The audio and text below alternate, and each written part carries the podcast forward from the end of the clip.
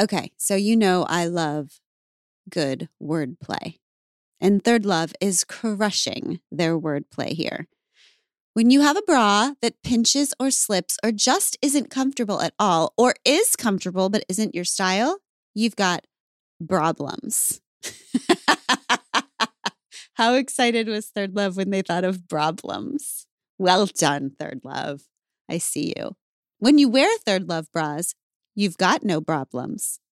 They fix the problem of size exclusivity with their famous half cup sizes that revolutionized the industry by giving more options to find a bra that fits.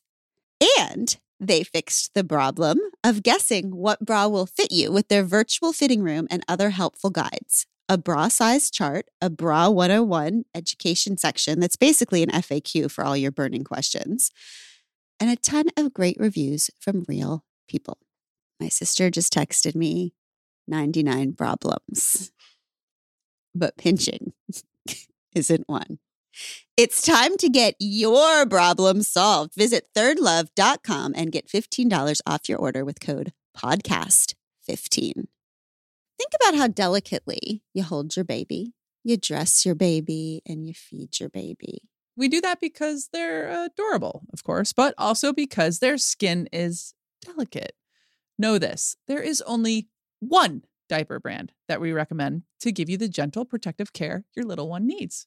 And that's Pampers, the number one pediatrician recommended brand. Their Swaddler's diaper absorbs wetness better versus the leading value brand and provides up to 100% leak proof skin protection to keep your baby's skin dry, healthy, and beautiful. And when you use Swaddlers in tandem with new Pampers free and gentle wipes, you'll keep your baby's skin healthy. The wipes are made from 100% plant based cloth, and you won't have to worry about tearing. With free and gentle, mess meets its match. That's right. So download the Pampers Club app today and earn Pampers Cash. Redeem your Pampers Cash for exclusive Pampers coupon savings and rewards.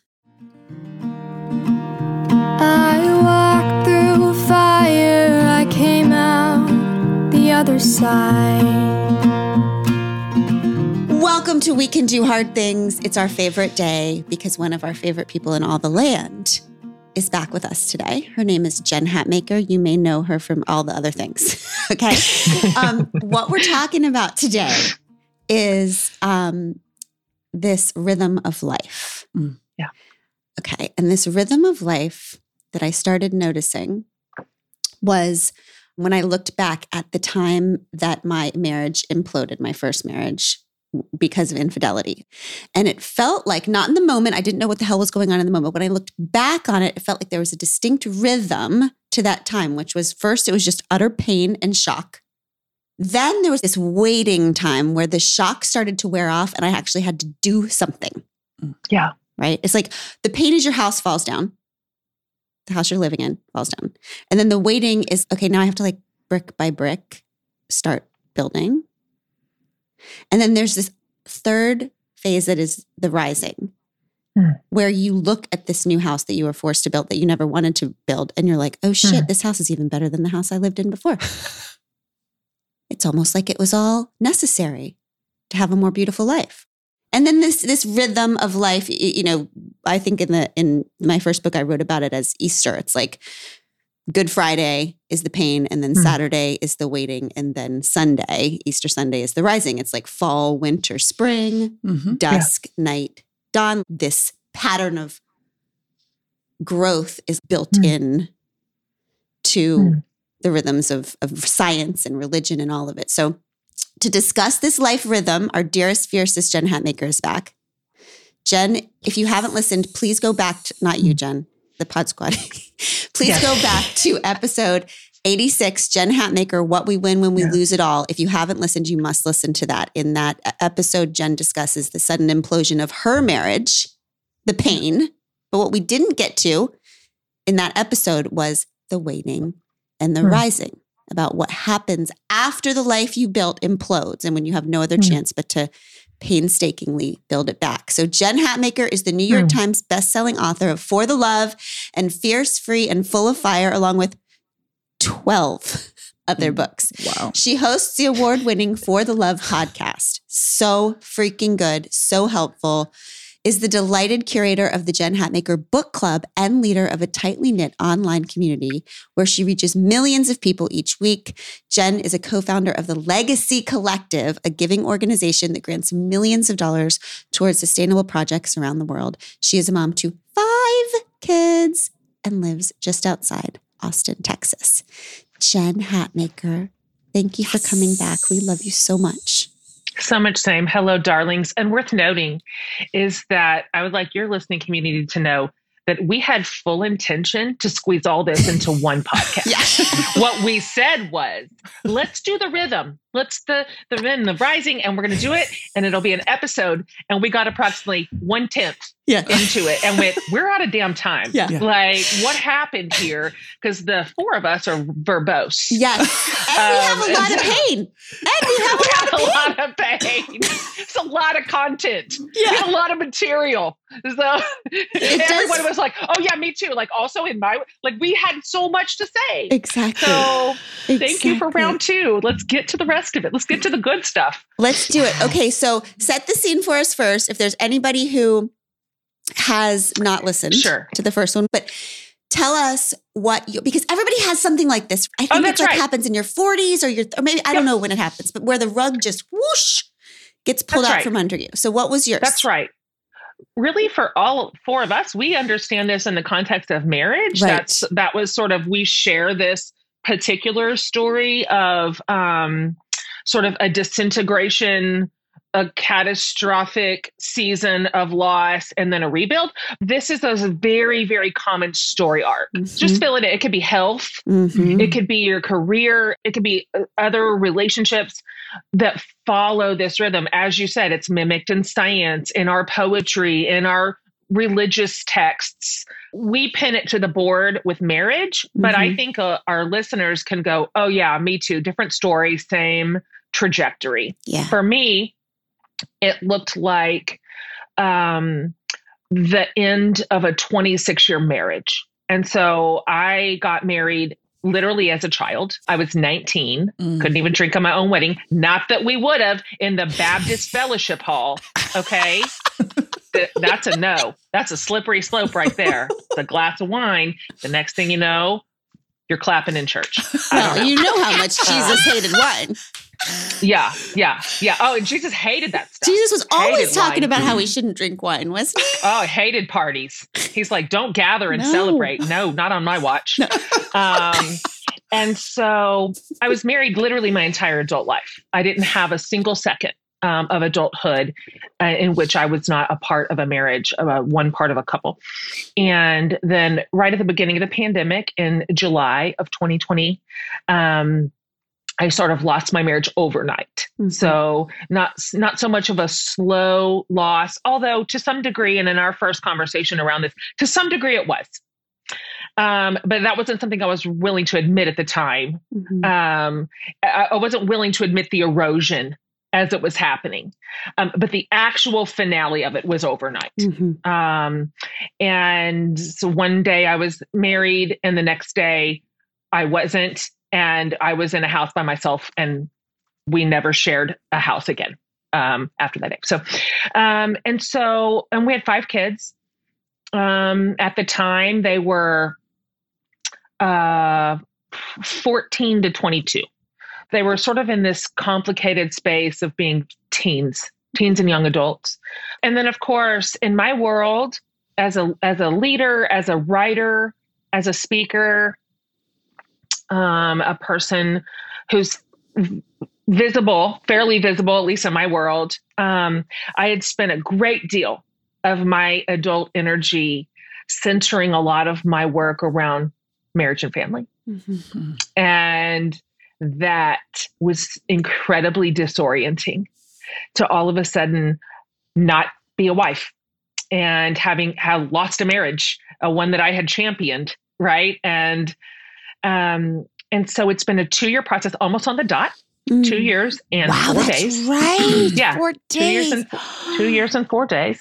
Mm. Um, you know, isn't it funny how our body knows those dates? Mm. Yeah. Do y'all have that? Mhm. Yes. Mm, Do you have any dates where even if your brain is not paying attention to the calendar, your body starts being weird? Mhm. It Yes. remembers. Yeah. It just remembers. I noticed last week, I was like, what's wrong with my blood pressure? so this has been that story Mhm. of um, recovery, honestly. Yeah. And then the audacity to rebuild, Mhm. um, which still Ooh. feels a little audacious. the recovery and the audacity to rebuild. Okay, Mm. so let's talk about the recovery, the waiting, Okay. right? So, did you have a moment where you actually remember understanding that you have had moved from the pain and shock and awe period to the rebuilding period? Like, Hmm. did the brick by brick? What did that look like and feel like for Mhm. you? The trudging. I remember that time with you. The Hmm. what do I do next? Because when you're a mom, you also don't have any choice. That's right. I would say that for me, I don't think there's any one path through recovery, by the way. So for everybody listening, this isn't a template.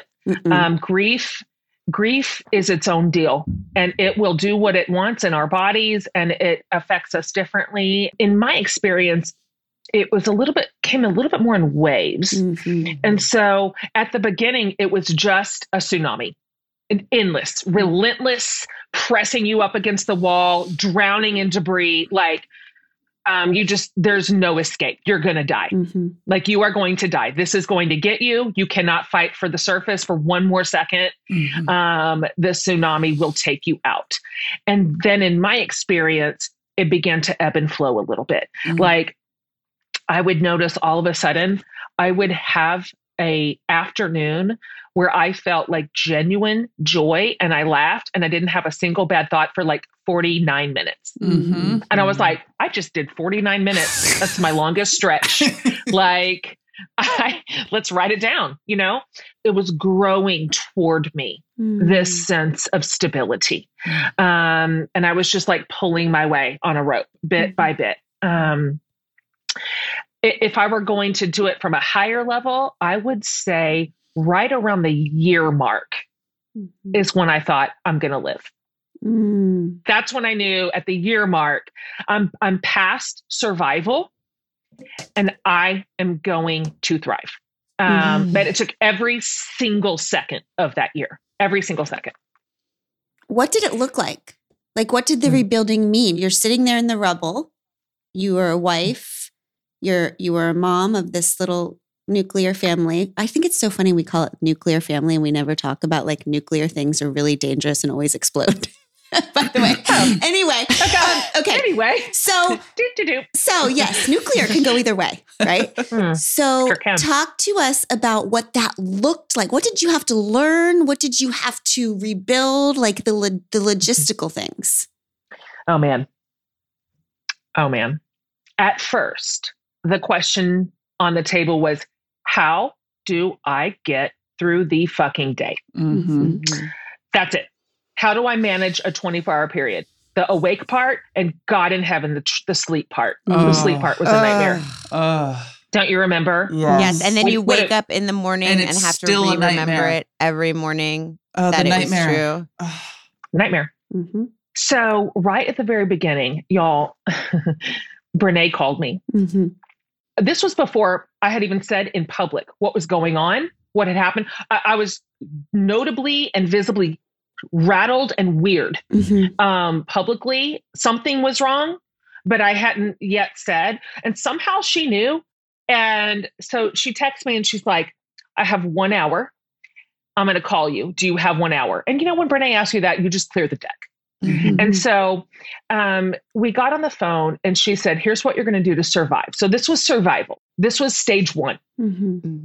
Mhm. Um, she said, Number one, you need to tar- take absolute radical care of your body. Radical. Like, this is your number one priority. She goes, I know you don't think this. I know that you don't think this is your number. This is it.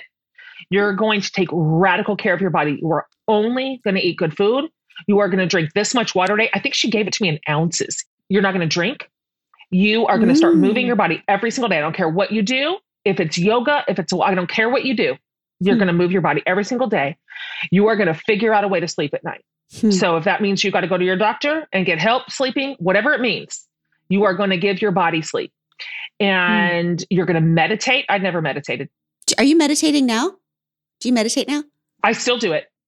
It was so Uh-huh. monumental. Mhm. I, I didn't know.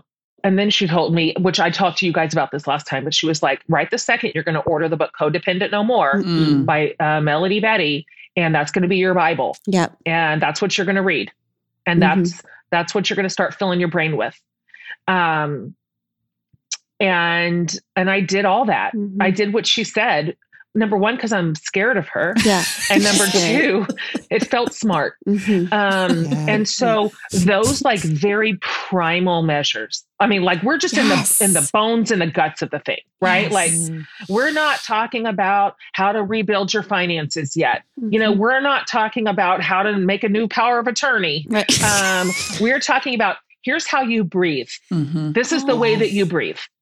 This is the way that you drink water.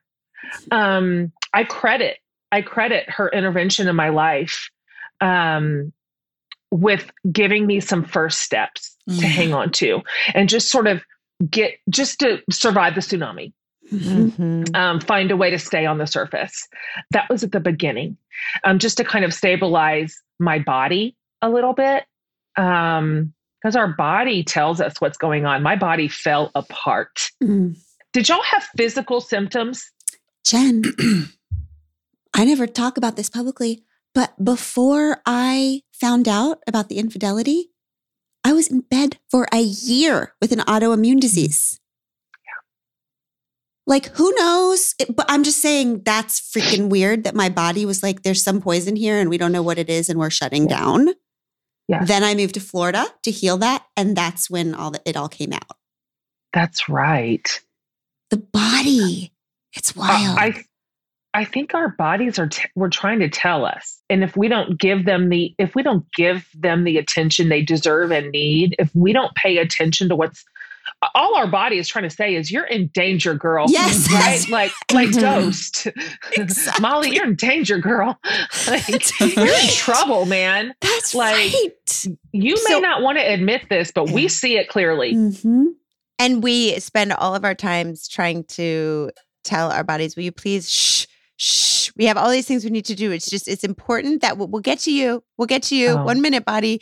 And so Mhm. all of those things that she was telling you were really just ways to make sure the voice came in louder so that you Mm. Yeah. could hear it, right? I heard that during that period you started to refer to your body as she or her Mm. Yes.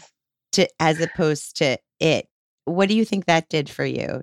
I didn't invent this. I learned this from Dr. Hillary McBride. She's one of my best teachers in terms of embodiment. Embodiment is new to me. That's a new mm-hmm. idea. I, I don't think any of us grew up being taught how to be deeply in tune with our bodies or that our bodies, right? I wasn't. Were you? No, I was I we was I weren't. was brought up to kick my body's ass and keep it in control right. and not let it get That's the best of me. That's right. Damn her. You know, like she's just our enemy. Yeah. You know, I just always thought that my body was just kind of an unfortunate container, like Mhm. carrying around Yeah. my brain. Mm. A thing, Um, not even a not even a her. Like it. It. It is bothering me. I don't like it. I don't like it. And Right. then, of course, you guys, you know, I got to layer on um, a faith layer of oppression onto my body, which also said, in addition to this not looking right or being right ever, ever, um, I was also taught that literally everything about my body, my instincts, Mhm. my gut, my inner sense of knowing something is untrustworthy, That's right. right? Like, Lean Um, not on your a- own understanding. Lean not. the heart is deceitful among all else. Who can trust it? That's literally words out of the Bible. And um, I believe that. So I thus thought if I like it, if I sense it, if I want it, um, if I prefer it, if I know it, if I suspect it, none of that can be trusted. No. So Mhm. thus it steered me into dangerous waters Mhm. simply because I was picking the opposite of what my body was telling me because I thought that was called faithfulness. Mm. Um, and so Yes. Ben, that is a hell of a thing to overcome and Mhm. reverse. And so embodiment is new for me. And Hillary McBride and her, PhD work is all around this, and it's so profound. And she's the one who said, "Why don't you start calling your body a she and a her because she is you. That isn't that isn't separate from your brain." And from your heart and soul. That is you. Your body is you. And she is team you and only team you. And her only agenda in this entire world is to keep you safe and flourishing. That's it. Um, she is looking out for you. She won't tell you a lie. Um, she will tell you what's true. Now, you may not listen to her. that I can attest to. Um, because I can look backwards and go, well, I didn't know. And we talked about this in our first in our first episode, but yes, I did. Mhm. Yeah, I did. I didn't want to know. Mm. I didn't admit to knowing. I pretended like I didn't. I told myself a new story, but my body actually did tell me all along wake up. Same. Um, and so I started referring to my body as a she and as a her. And I talk to her in the most loving of ways. And I think of her as my best friend. Like, this is my best friend. I don't know if I can trust anybody in the whole world. Mhm. I can trust her. yes. I can trust my body. And when she tells me something, I'm going to be like, I'm going to listen to you. Mhm. Like, I'm going to pay attention to your wisdom, um, knowing that that is the highest good for my life. It's still hard. I don't know. How are you guys overcoming your problematic relationship with your bodies? Not just the way they look, but th- who they are. Like who I'm done with are. mine. I feel like I'm done with that, and I have. I'm, I'm, I'm, I'm over it. I'm past it, Jen. How am I good. overcoming it? Congratulations. As everybody here knows, I would. I will pass this question to to other people on this podcast who are a little better at this. It is the battle of my life. It is Yeah. the confusing thing of my life. So I'm. Yeah. When you're saying these things, it, I'm listening to you, and I feel like I'm hearing it for the first time. Like it's the most beautiful, revolutionary thing I've ever heard. Mm. I don't know why it always feels Mm. like a brand new idea to me. You've Sister- always been honest about this, and I appreciate it. oh, I appreciate you saying this. This is my crucible. Hmm I understand that. I understand the, the biggest mountain we each have to climb. And I appreciate you being honest Mm. and not making this tidy for everybody who listens to you. There hasn't been a single message we've ever received since the day we were born that wants us to know this. Mhm. Right? Nobody. Nobody. There's a lot of benefits to us hating ourselves. That's right. Mhm. Um, and so there's an enormous financial incentive for us to continue to hate ourselves. We have to fight for this one. Like we have to claw and fight our way to victory on this exact thing. Yeah. And so I really appreciate your honesty.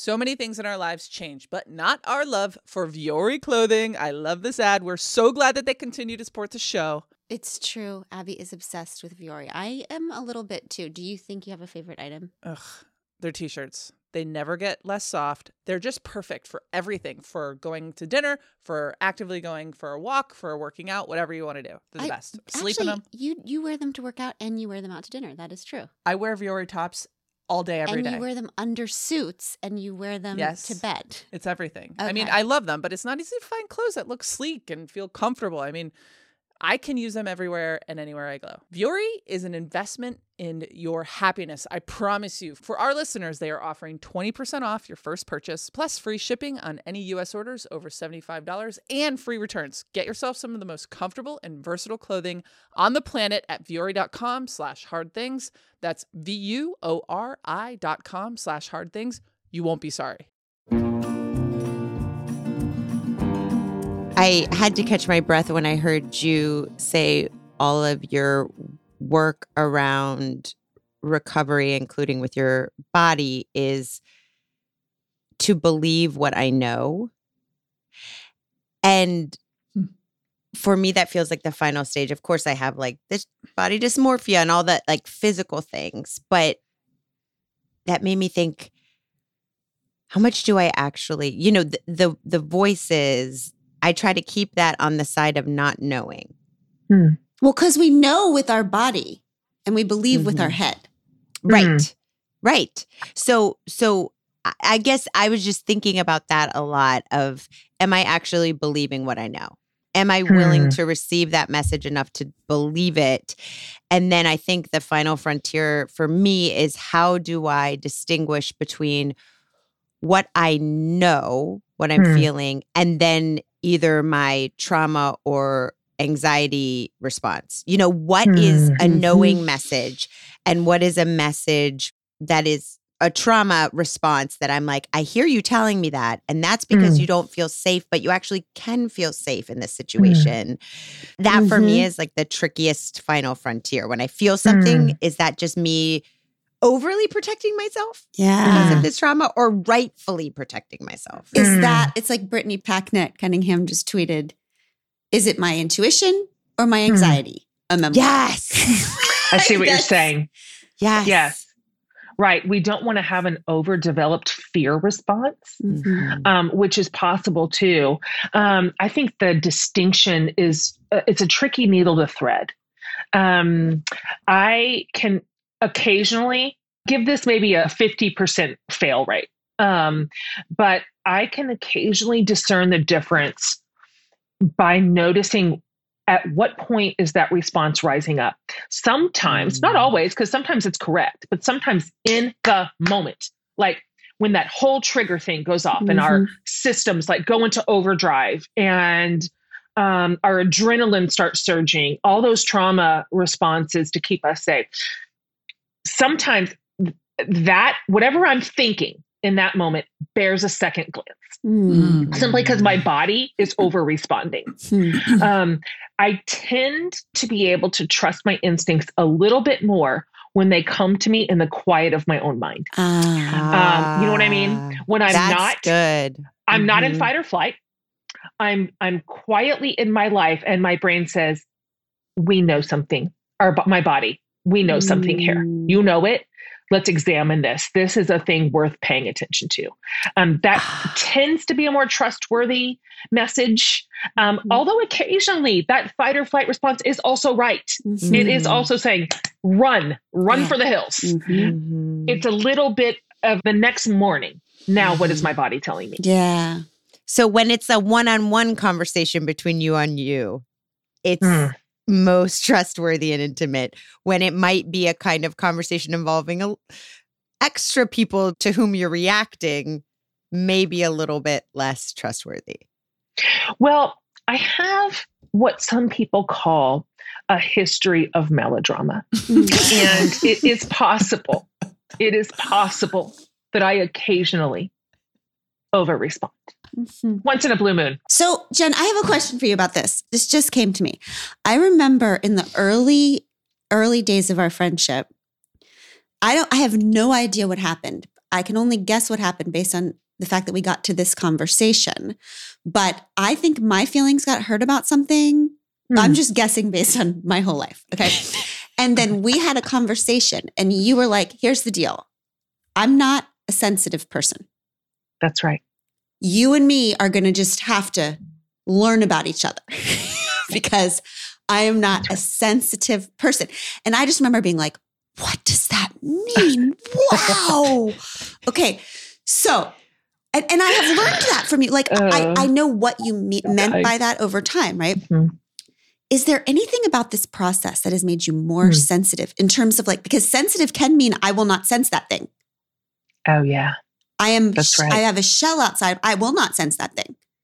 I Mhm. will carry on. Yeah. Is there any part of this? Would you a- amend that at all? Because I I'm would. actually trying to be less, a little bit, Uh-huh. a little bit, Uh-huh. right? Uh-huh. Less. So, Yes. do you think you're sensitive now? Or do you So think you really- were sensitive then and just didn't recognize it? That's right. That's a really good question and an interesting observation. Um, that armor was a part of the way that I denied all kinds of things that I knew that I that I sensed literally, but I didn't want to. I didn't want to sense that. I don't want to sense that. Mhm. Um, I don't want that to be how it is. I don't want that to be true. I want that to fit the way that I wanted it to fit. And Mhm. so, thus, I would choose desensitization Mhm. toward it. Like literally, I will not sense this in the way that I should. Um, some of this is Enneagram 3 stuff. Mhm. You know, it is my instinct to prop up It's just my instinct to be like, this is better than it actually is. Mm. Um, I'm not sensitive to the nuance of what's complex here or what is in trouble here because I want it to be shiny. I and I love can will it to work. I can will this to work. I can take my efficacy, apply it to this situation, and victorious we will be. you too. And Amanda, we can. Yes, that's the Like, problem. You that's the problem. That's the problem. We sure shit can. That's right. and so um, um, I appreciate the observation, Glennon. And part of my recovery process and really rebuilding is that that armor didn't really serve me. Mm. Um, I, I thought it was at the time, but I can look back on it and see that that actually hurt a lot of people, not just me. Mm. Um, that was not at all in service to my marriage. Think about being married to somebody who's impervious, Mhm. who has an armor up at all time, who is self-reporting, not sensitive, and you are trying to crack through. You are sending up warning flares everywhere that there's a disconnection happening and something is not great and this is not tracking and we are off. And then your partner is so committed to the narrative Mhm. so committed to the shiny version of the story that isn't even real. You can't even get through to her. Mhm. Like you can't even get her to engage what's what's real. Guess what? That's hard to be married to. Mhm. I that would be really hard to be in a relationship with. Period. And so um, this is something that I have learned about myself through counseling, um, and that I've also done with my kids. This armored mom who can always just power us through the thing. It actually makes people feel lonely Mhm. that makes them feel alone in their feelings, in their response to something. It makes them feel unheard because they are. They are unheard. Because my quick response is, this is fine. It's not as bad as you think it is. What a lonely person to be partnered to. So, um, me dropping some of that shield and learning how to be sensitive to my environment, to my relationships, um, to my own my own inner voice is new. It's new Mm. work for me, and I don't I wouldn't call it easy for me. Mhm. I don't. I think it's hard. I don't. It's hard. I cry a lot. I don't like that. Mhm. I don't like that. I feel my feelings a lot. I don't like them. Mm. So it's not like I'm just going, this feels great. Now I'm way more of a feeling person in the world. I think it's kind of bullshit. Like uh, it's hard. Mhm. And um and then because I'm not practiced at it too, I'm like, am I am I is this is this an appropriate response? Like, is it okay for my feelings to be hurt right now?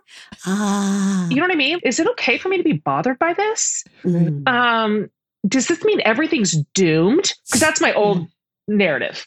Mhm. If something's wrong, it's all wrong. Ah. It's ruined. Mm. It's ruined. But what, what's where's the redemption? It's it's broken. Throw it away. Again, that like I don't have good practice here, and so having to like be able to say, this one thing can be addressed, and no one's going to die. Mm. We're going to live. Mm. Like, and- and maybe the thing will even be improved by like a genuine conversation around it, where you can say, this is the way that this is making me feel, and I just wonder if we can talk about it. So anyway, I'm learning this. Literally, you guys, when I sit down with my counselor, Carissa, I have to get a notebook in front of me and she will like write me a script like I'm a kindergartner. She'll be like, then what you can say is, the way that this is making me feel, and I'm like, wait, wait, what comes after that? Like I'm writing down like a like a movie script. So I'm literally having to learn language um, around it, but it's hard. Will I get better? I don't know. So beautiful. not you will. I mean, here's the thing. I feel So like beautiful. with all this conversation about sensitivity, I think what we're trying to figure out, especially women who either choose to armor or women who are like a, an open gaping wound, I think it's really important that the goal isn't just to feel for feeling's sake. It's like, hey, Hmm. I need to embody this sensitivity to sense my surroundings Mhm. so that Yeah. I can learn how to manage those feelings and the world around me and have it be kind of this symbiotic relationship with with our environments, with our inner worlds so that everybody, myself included being the most important one, can actually evolve and grow. I think that sensitivity has a f- Hmm. bad rap. Yeah, because it's Hmm. really self care. Yes. We all talk Hmm. about candles as self care, but sensing what your brain is trying to tell you, what your Yes. body's trying to tell you, and believing it is really what self care is. and right? then being able to manage it. I think that what the, the word sensitivity has like a real Oh. negative connotation because it's like, oh, you're sensitive. Like the world you're going to Mm. fall apart. Yeah, the fall world tells women, Yeah. oh, if you're too sensitive, then you're a fucking woman and good luck. Yeah. And it's like, no, Yeah. men also are sensitive, but they armor themselves and they that gives themselves a whole slew of problems. Like it's about managing the the sensing that we Mm, have. that's good. Mhm. and also paying attention to why. Hmm. I think in some ways, when you're talking about desensitization, Jen, I think some people come by it just from little bitty up, and then some people come by it um, as an adaptation Hmm. to their situation. You might come to a relationship like that, or you might become that in a relationship Mm, mhm. if you're not getting your needs met Mhm. As your sensitive nature, you might gradually, as a survival mechanism over time, become desensitized because you why would you keep those open if it's never going to be met? Right. So I think it's it's it's interesting to actually look at yourself and be like, okay, is this a chicken or an egg? Mm. You know? Mhm. Or is it both? Because it might be that I am now this hardened, desensitized Hmm. person, but that actually might be what I've been doing in this relationship to survive it. Hmm. Interesting. That's a great point. That's some deep diving right Mhm. there to go back and find a version of yourself Hmm. earlier to see wait, this has always been the case? Mm. Or did I used to be a different way? Did I used to perceive the world differently? Did I used to receive information differently? And did I armor up just to keep going? That's a Mhm. great point. And maybe it's a little of both. Mhm. Yeah. Uh, I could actually see a little bit of both in me. I think one thing that we sort of touched on last time, but this was a part of my rebuilding, was um, this whole truth that, because I, like y'all, I could point to these things that went wrong in the marriage and just say, that was the problem. And Mhm. I, I could be right. People would sign off on that. Yeah. They'd Yeah. be like, oh, yeah, you're right. Yeah. Yep. Um, you are absolved. that's it. That's the ta- that's a tidy story. Um, but the truth is that however I was operating inside my marriage, either by hook or by crook, whether it was a way that I just kind of it's my instinct that I've got to work to improve, or it's a response. Uh, e- either way, it doesn't really matter Mhm. if I don't pay honest attention to my own patterns, my own responses, um, my own way of assimilating information, um, my own way of relating, that's my problem. Yep. I will walk that shit right into the next thing. Mm. Yes. And I'm all, I'm frankly already walking it into all my other relationships as a Mhm. friend, as Yeah. a sister, as Ah. a mom. And so that I don't care for.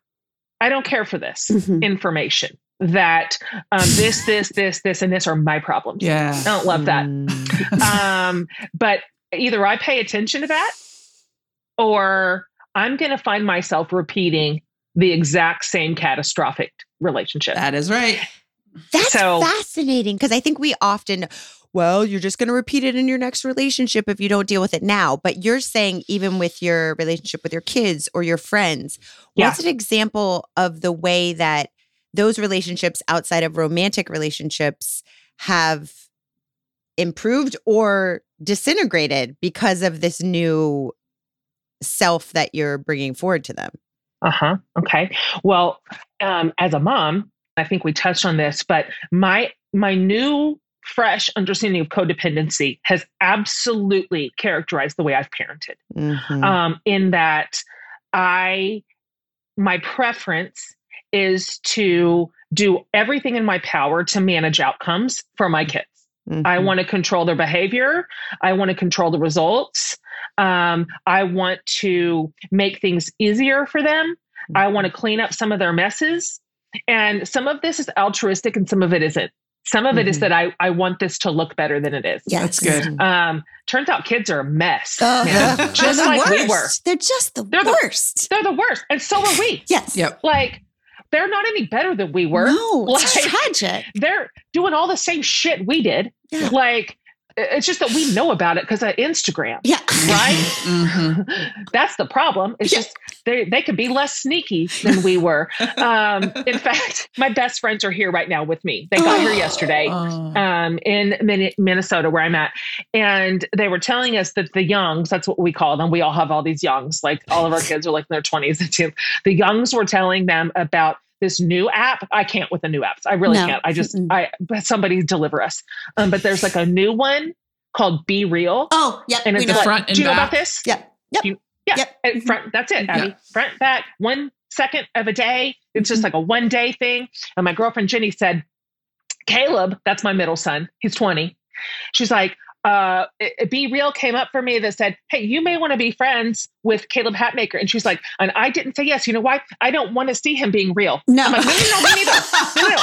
No, I don't. I want no realness. No. I don't want. I don't want real. I. No. I kind of think I know what it is, and I don't want it. That's right. Um, and so I was doing this thing with my kids, like the way that I was structuring parenting, where um, I would not let the chips fall where they may. I would let the Mhm. chips fall on my plate. Mhm. Um, I would pick up all the chips, Mhm. stack them. Um, it's no good. It's Chip no good. Jenga. You're like, It's no good. It is Jenga.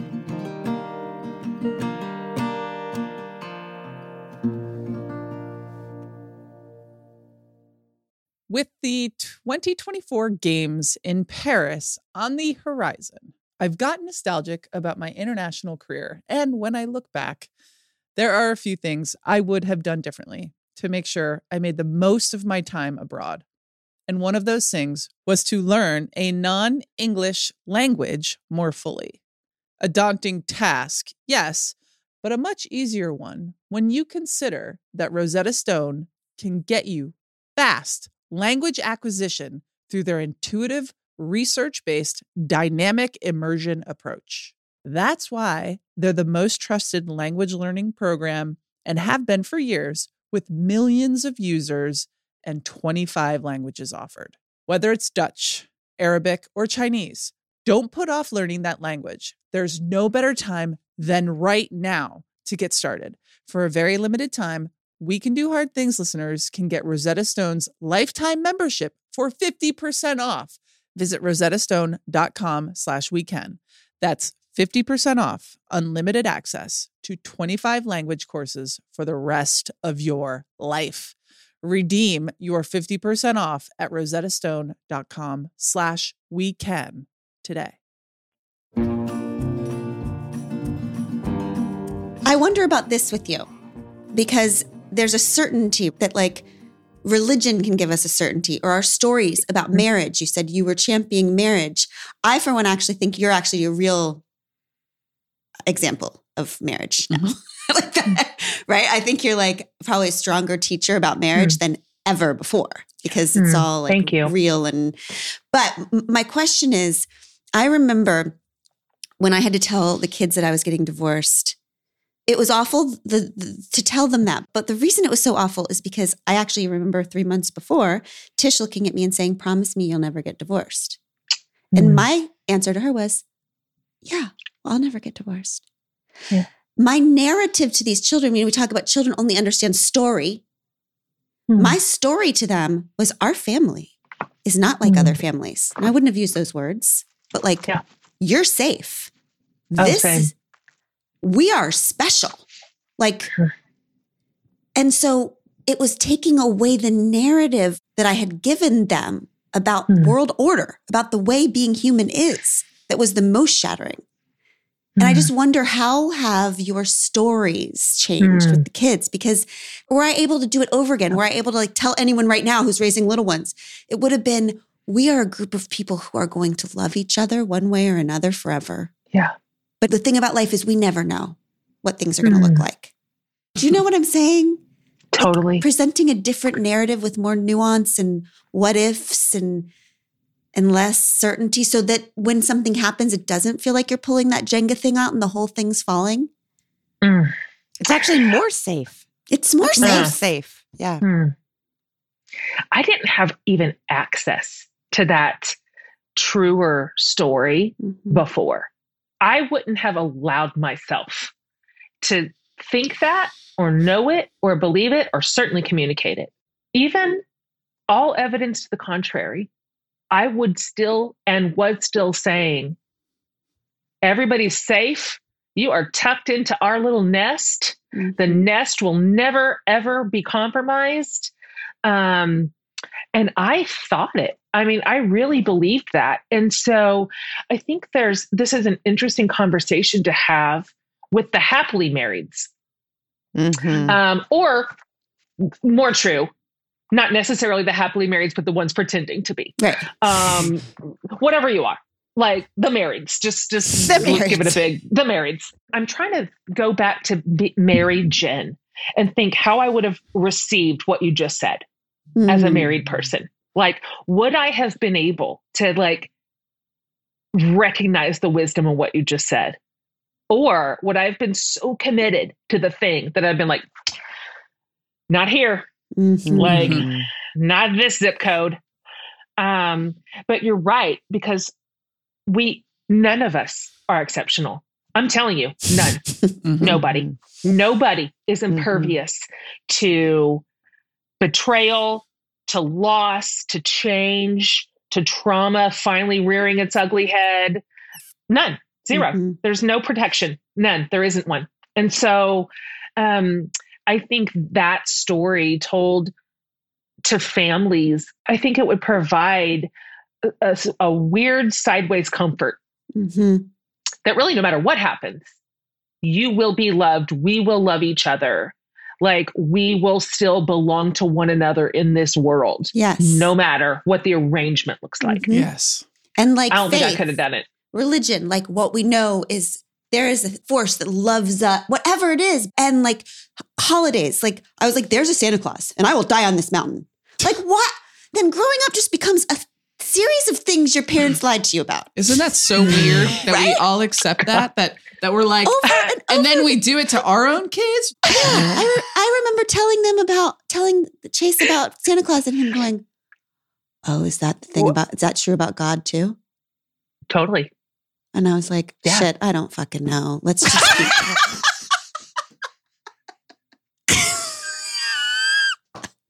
no one teaches us what to do, Chase. Just We don't know what we're doing. we're, just doing. doing, the okay? best. I don't. Jen, they just let your- us be parents. Yeah, exactly. it was a bad call on yeah. somebody's part. Mhm. Totally. Um, what do you feel like gender? This category of things blows my mind constantly, and I don't understand what it is. So I don't have Hmm. any answer for this. I'm just asking you. Okay. What is forgiveness? Is it real? Is it a decision? Is it a feeling? Is it like Santa Claus? Is it like Santa Yeah. Claus? That's Is right. what we want. to Is it That's right. like? Is yeah, it this is like bullshit too, right? Stability like, yeah. in terms of it's not real. Like, Yeah. what Mm. is forgiveness to you? What's your version of it? Do you have it with your Mm. ex? What is Mm. the situation? Hmm, that's a big one. Yeah. Um, yeah, I've thought about this a lot and had to kind of pick my way through it too, because as with anything, like as with all of this, as with both recovery and rebuilding, I'm responsible for me. That's it. I am responsible for me. I am not responsible for what someone else does, says, thinks, chooses. Um, I'm not responsible. I am responsible for my words, my responses, what I decide to um, believe, what I decide to hang on to, what I decide to release. That's all mine. And so um, it's not true that we're always powerless, that we're just at the whims of what somebody else does to us. It feels that way for a minute. Mhm. It does. Um, it's tempting to lean into a victim model because Mm. also that plays better. So it's easy to be sympathetic toward a victim. It's easy to rally the troops to your side. It's just neater. It's neater and it lacks nuance. And that's my favorite thing. Like, I love it. Like, can it just be completely black and white where I am the hero? You know, like, it's- I love that story Mhm. um, forgiveness falls in this camp. Um, this is mine to this is entirely mine to sort Mm. out. Mm. I can just tell you that for me, there's a minute where unforgiveness is my choice. And I want to choose it. I'm choosing it on purpose because Mhm. it feels good. Mhm. Um, it's keeping my uh, adrenaline active Mm. Um, it's keeping me vigilant when I feel like, oh, this lack of vigilance, look what you got for it. This is a fucking Oh, mess. That's that's it. yeah. um, you're going to have to pick up every one of these shattered pieces and figure out what to do with them by yourself. So you stay, you're pissed. You are, that's how I'm going to be. Mhm. And for a minute, that feels self protective. And maybe it is, frankly. Maybe it is. I'm learning to not be super judgmental toward every iteration of myself in this Mhm. process. Mhm. Um, that it isn't just the one thing, um, that our reactions can run the gamut and it doesn't make them right or wrong. It just makes them what we needed that day. Mm. Mhm. But for me, unforgiveness, which has its its cousins, are like resentment and bitterness, um, fury.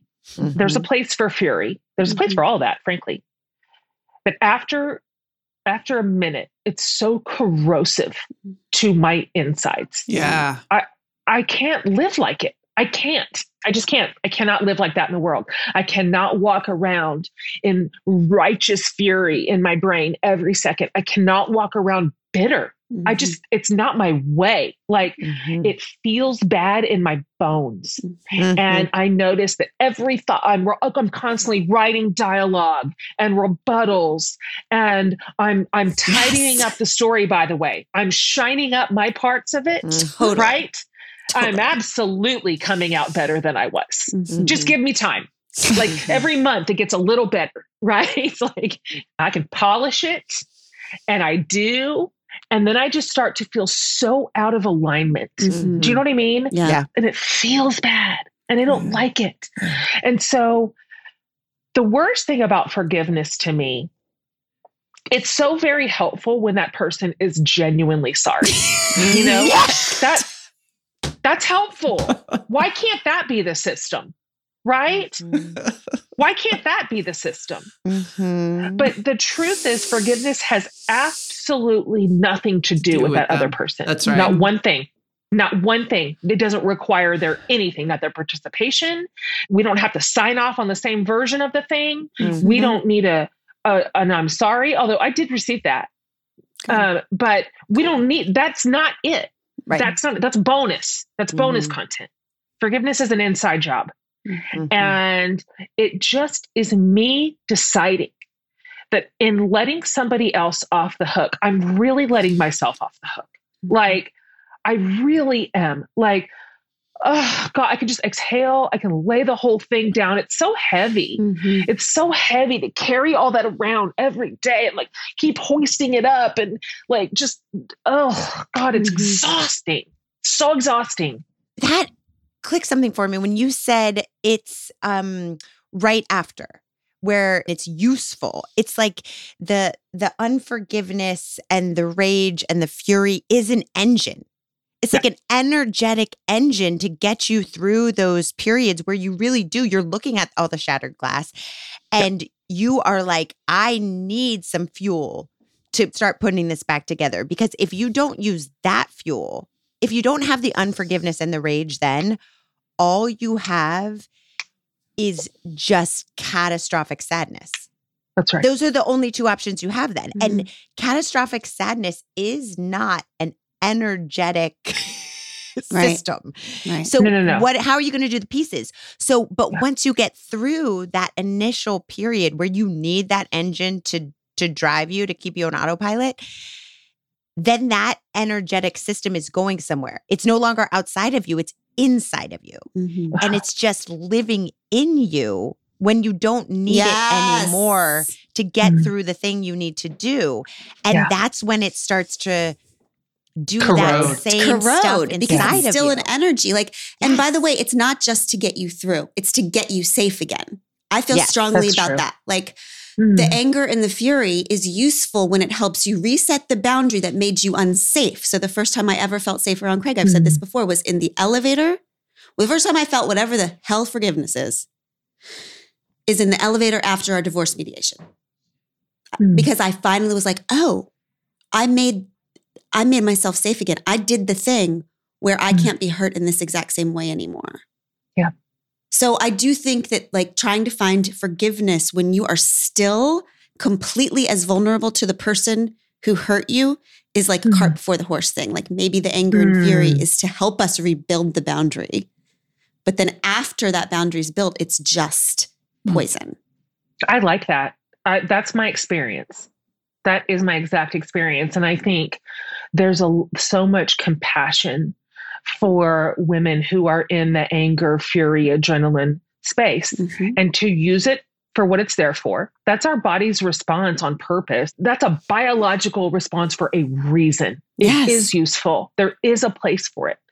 Um, but I think we can feel when the scales start tipping Mhm. right? When all of a sudden I- I'm just starting to feel like a hateful person. And that's not my nature. Mhm. It's metastasizing. Mhm. Mm. I don't want it. I don't Mhm. want it. I don't want to go down like that. Um, and so at that point, it is work. Mhm. It is work to put the brakes on and to begin to choose healing. Because Mhm. that to me is the that's the moment when I Mhm. tip from survival to healing. And which one do I want to pick? Um, yes. and and I I picked healing and um, and part of healing is forgiveness. It just is. You can't Mhm. have both. Like these don't coexist well. Mhm. Um, you can't heal while you are like absolutely it, black-hearted resentful. You Yeah. know what I mean? You just and can't. you say, you say, because people think of it as a should. But what's interesting about what you're saying over and over again is it doesn't feel good. It goes back to what we talked about in the beginning. That's right. Like Mhm. that, it doesn't feel good in my body. I don't like Yeah. it. I don't like I don't like unforgiveness. Not like because somebody told us we should forgive, but it doesn't right. feel good. She doesn't like it. And nothing She to do doesn't with what like the other person deserves. Right. Like, I think that's the question. People, does that person deserve to be forgiven? Is utterly irrelevant. It's do Hmm. you deserve That's right. and wish to carry this inside? of That's right. It has nothing to do with with what they've done or what they're doing with it then.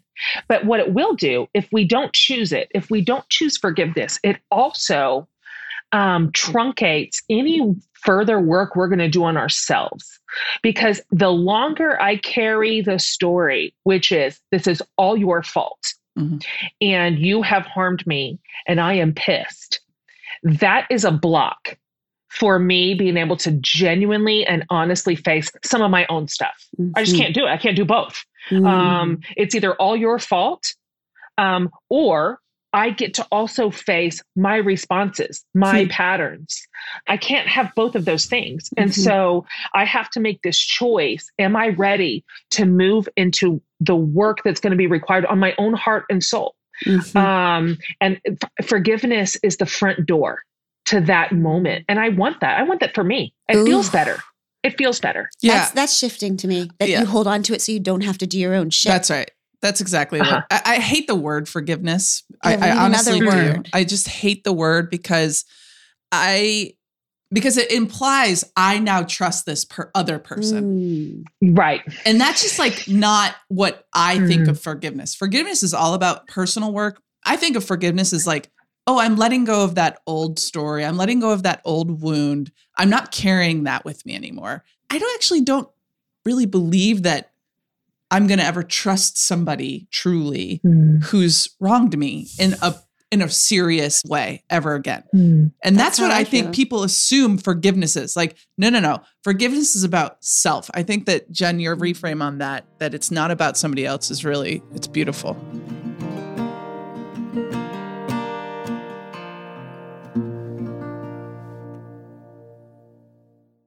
Single handedly impacting our environment for the better, that's a daunting task. But it's possible, and there are incredible people who are living proof that setting your mind to something and really being passionate about it will bring about change. The Goldman Environmental Prize is the world's foremost award honoring grassroots environmental activists. Each year, the prize honors six ordinary people who are making an extraordinary impact for the planet. If you look at this year's winners, you'll learn about Marcel Gomes, who exposed the links between a company's meatpacking practices and illegal deforestation, which led to a major boycott of that company's products. Amazing. You'll learn about Andrea Vidaurre, whose relentless leadership resulted in California adopting its most ambitious emissions reduction regulations in history. and there are more amazing stories to discover. I can't imagine stories more important than these. Find the stories of this year's prize winners at goldmanprize.org. Jen, we only have a couple minutes left, so I want to ask you this. So, we all know the extraordinary genaissance that has happened over the last year, I guess, when we moved from the pain to the waiting and the rising. When you look at, you know, the house falls down, you build it brick by brick. Have you had that moment yet where you look at your new house or your new life and think, huh, I don't think I would trade any of this? You know, that Mary Oliver quote that someone once gave me a box of darkness, and it took me years to know that this too was a gift. Yeah. Does it feel that way or does that feel like horseshit? It feels 100% true. Ah. 100% true. Um, so much so that I feel shocked. You know, I feel shocked by it. Um, I um, made that shift over. Like, this is what I have. What am I going to do with it? Um, this is who I am. What am I going to do with her? Mm. I'm at the halfway point of my life. What do I want for the second half? Um, so I went from like management to vision. Do you know what I mean? Mhm. I decided I decided to build a new vision for my life. Mm. Um, I wasn't just going to manage trauma. Mm. I wasn't just going to recover from suffering. I was moving into vision. What's the vision for my life? I got a lot of gas left in the tank. That is when everything got exciting. Mm. And that is when I realized I am way more capable than I thought I was. Um, I had phoned in big pieces of adulting Hmm. inside marriage. Like I just handed it to another person to manage. Some of this is an ordinary division of labor inside a marriage. Some of it was laziness on my part. Mm. Some of it was this um, learned helplessness I had done. Like, I don't know what our bills are. Mm. Mm. I don't know how much money I make. Mm. Um, that's dumb. I'm smart. Yes. I am smart. I am powerful. I make a lot of money. I have a big career. What am I doing? I'm not a dummy. And but I was acting like one. Mhm. And um and that was a immature way to live. I don't care if I had the happiest marriage in the whole world. Me absolutely checking out of enormous decisions in my adult life that affected our future, our kids. That's that was irresponsible. So me now, guess what? I don't get to do that anymore, right? Like, uh, uh, Jen, grow up. So me, like pulling up a seat to the table of adults and going, I got to learn this. I need to. Guess what? I am good at it. Mm. I'm good at all of it. Like, I am smart. I am responsible. I am forward thinking. I know how to save money. I guess what I do? I invest. Girls, I invest money. That's right. I invest money in the stock market. Um, I I have a whole new vision for my life, and it's not just financial. Right. Like I have a vision for work for what I want to do. What do I want my fifties to look like? I know what I want my sixties to look like. Mm. I know what I want my seventies to look like. You know why? I've charted it out. I made a vision, Of course you have. and I like shocked myself at like what a good adult I am. I am such a good partner to myself. Like, I am my Oh. best partner. I will, Mm. guess what? I will never let myself down. Never, never. I will trust myself all the way into, in every direction. Like, I am trustworthy. And so, Oh, this bit of it, I just keep looking at myself going, You were in there all along, Jen. Mm. It's not like, it's not like this is a new version of you. You've Mm. always been capable. You have always been wise. You've always been thoughtful. Um, you just didn't choose it. You didn't choose those things in a lot of categories. And so ha- being forced to choose them now, oh, hell. I'm just like, I feel so empowered and powerful in my Mm. own life now. So much so. Like, That's recovery. Nobody. That's recovery. It's recovering a version of yourself Yeah. that you always were before you Mm. got all this stuff. It's going back to the original plan for you. This was Mhm. always I like that. Thank God. Jen, does it ever freak you out from where you sit right now? You just des- what you just described. This was always you. You were always in there. You can fully trust yourself. Does it ever freak you out to think back and think, what if this wasn't chosen for you? Because Yes. from where you were, it seems to me like it would be very, very unlikely that you would have chosen this for you. So, Totally.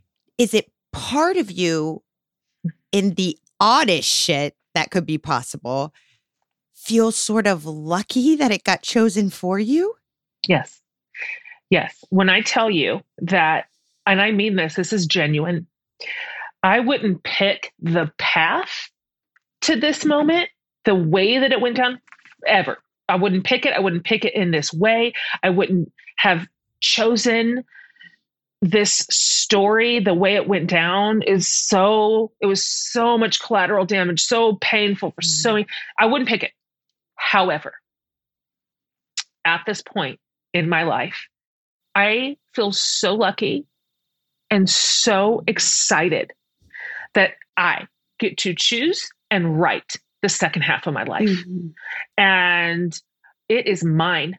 And guess what? I'm not a 19 year old bride this time. I'm about to turn 48. I've lived, I've learned, I'm smart, I'm wise. I've learned how to trust myself. I've learned how to trust my body, my instinct, my mind, my thoughts, my gut. Um, I've wisely chosen my relationships at this point Mhm. though they're on purpose every last one of them um, this is the best me i have ever been Mm. uh, by a mile Mhm. and so now i just feel like whatever i can trust the story i'm about to write.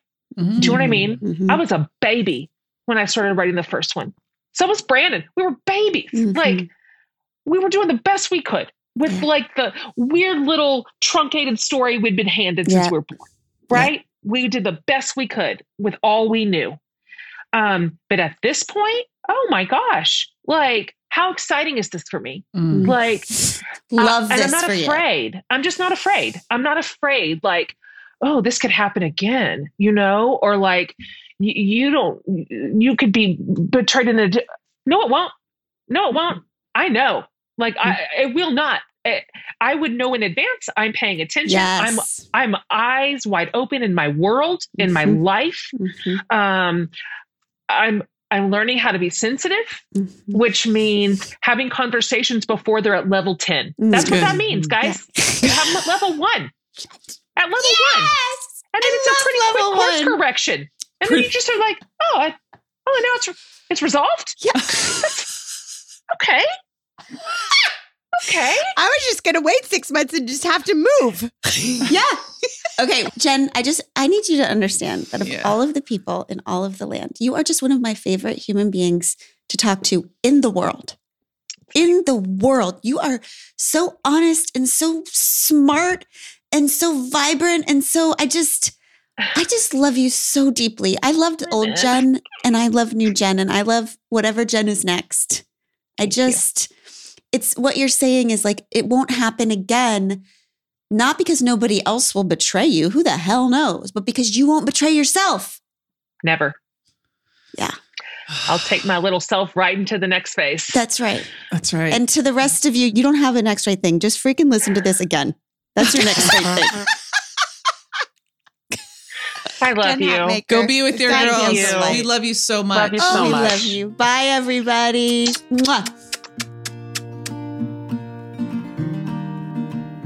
I give you tish melton and brandi carlile I walked through fire, I came out the other side.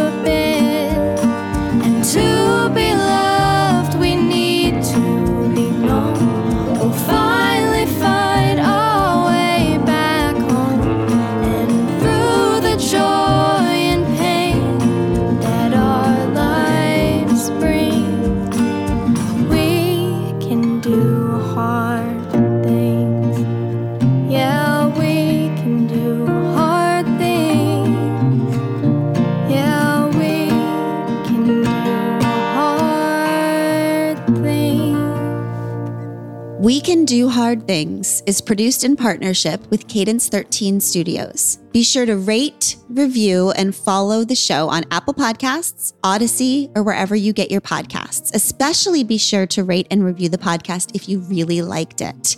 If you didn't, don't worry about it. It's fine.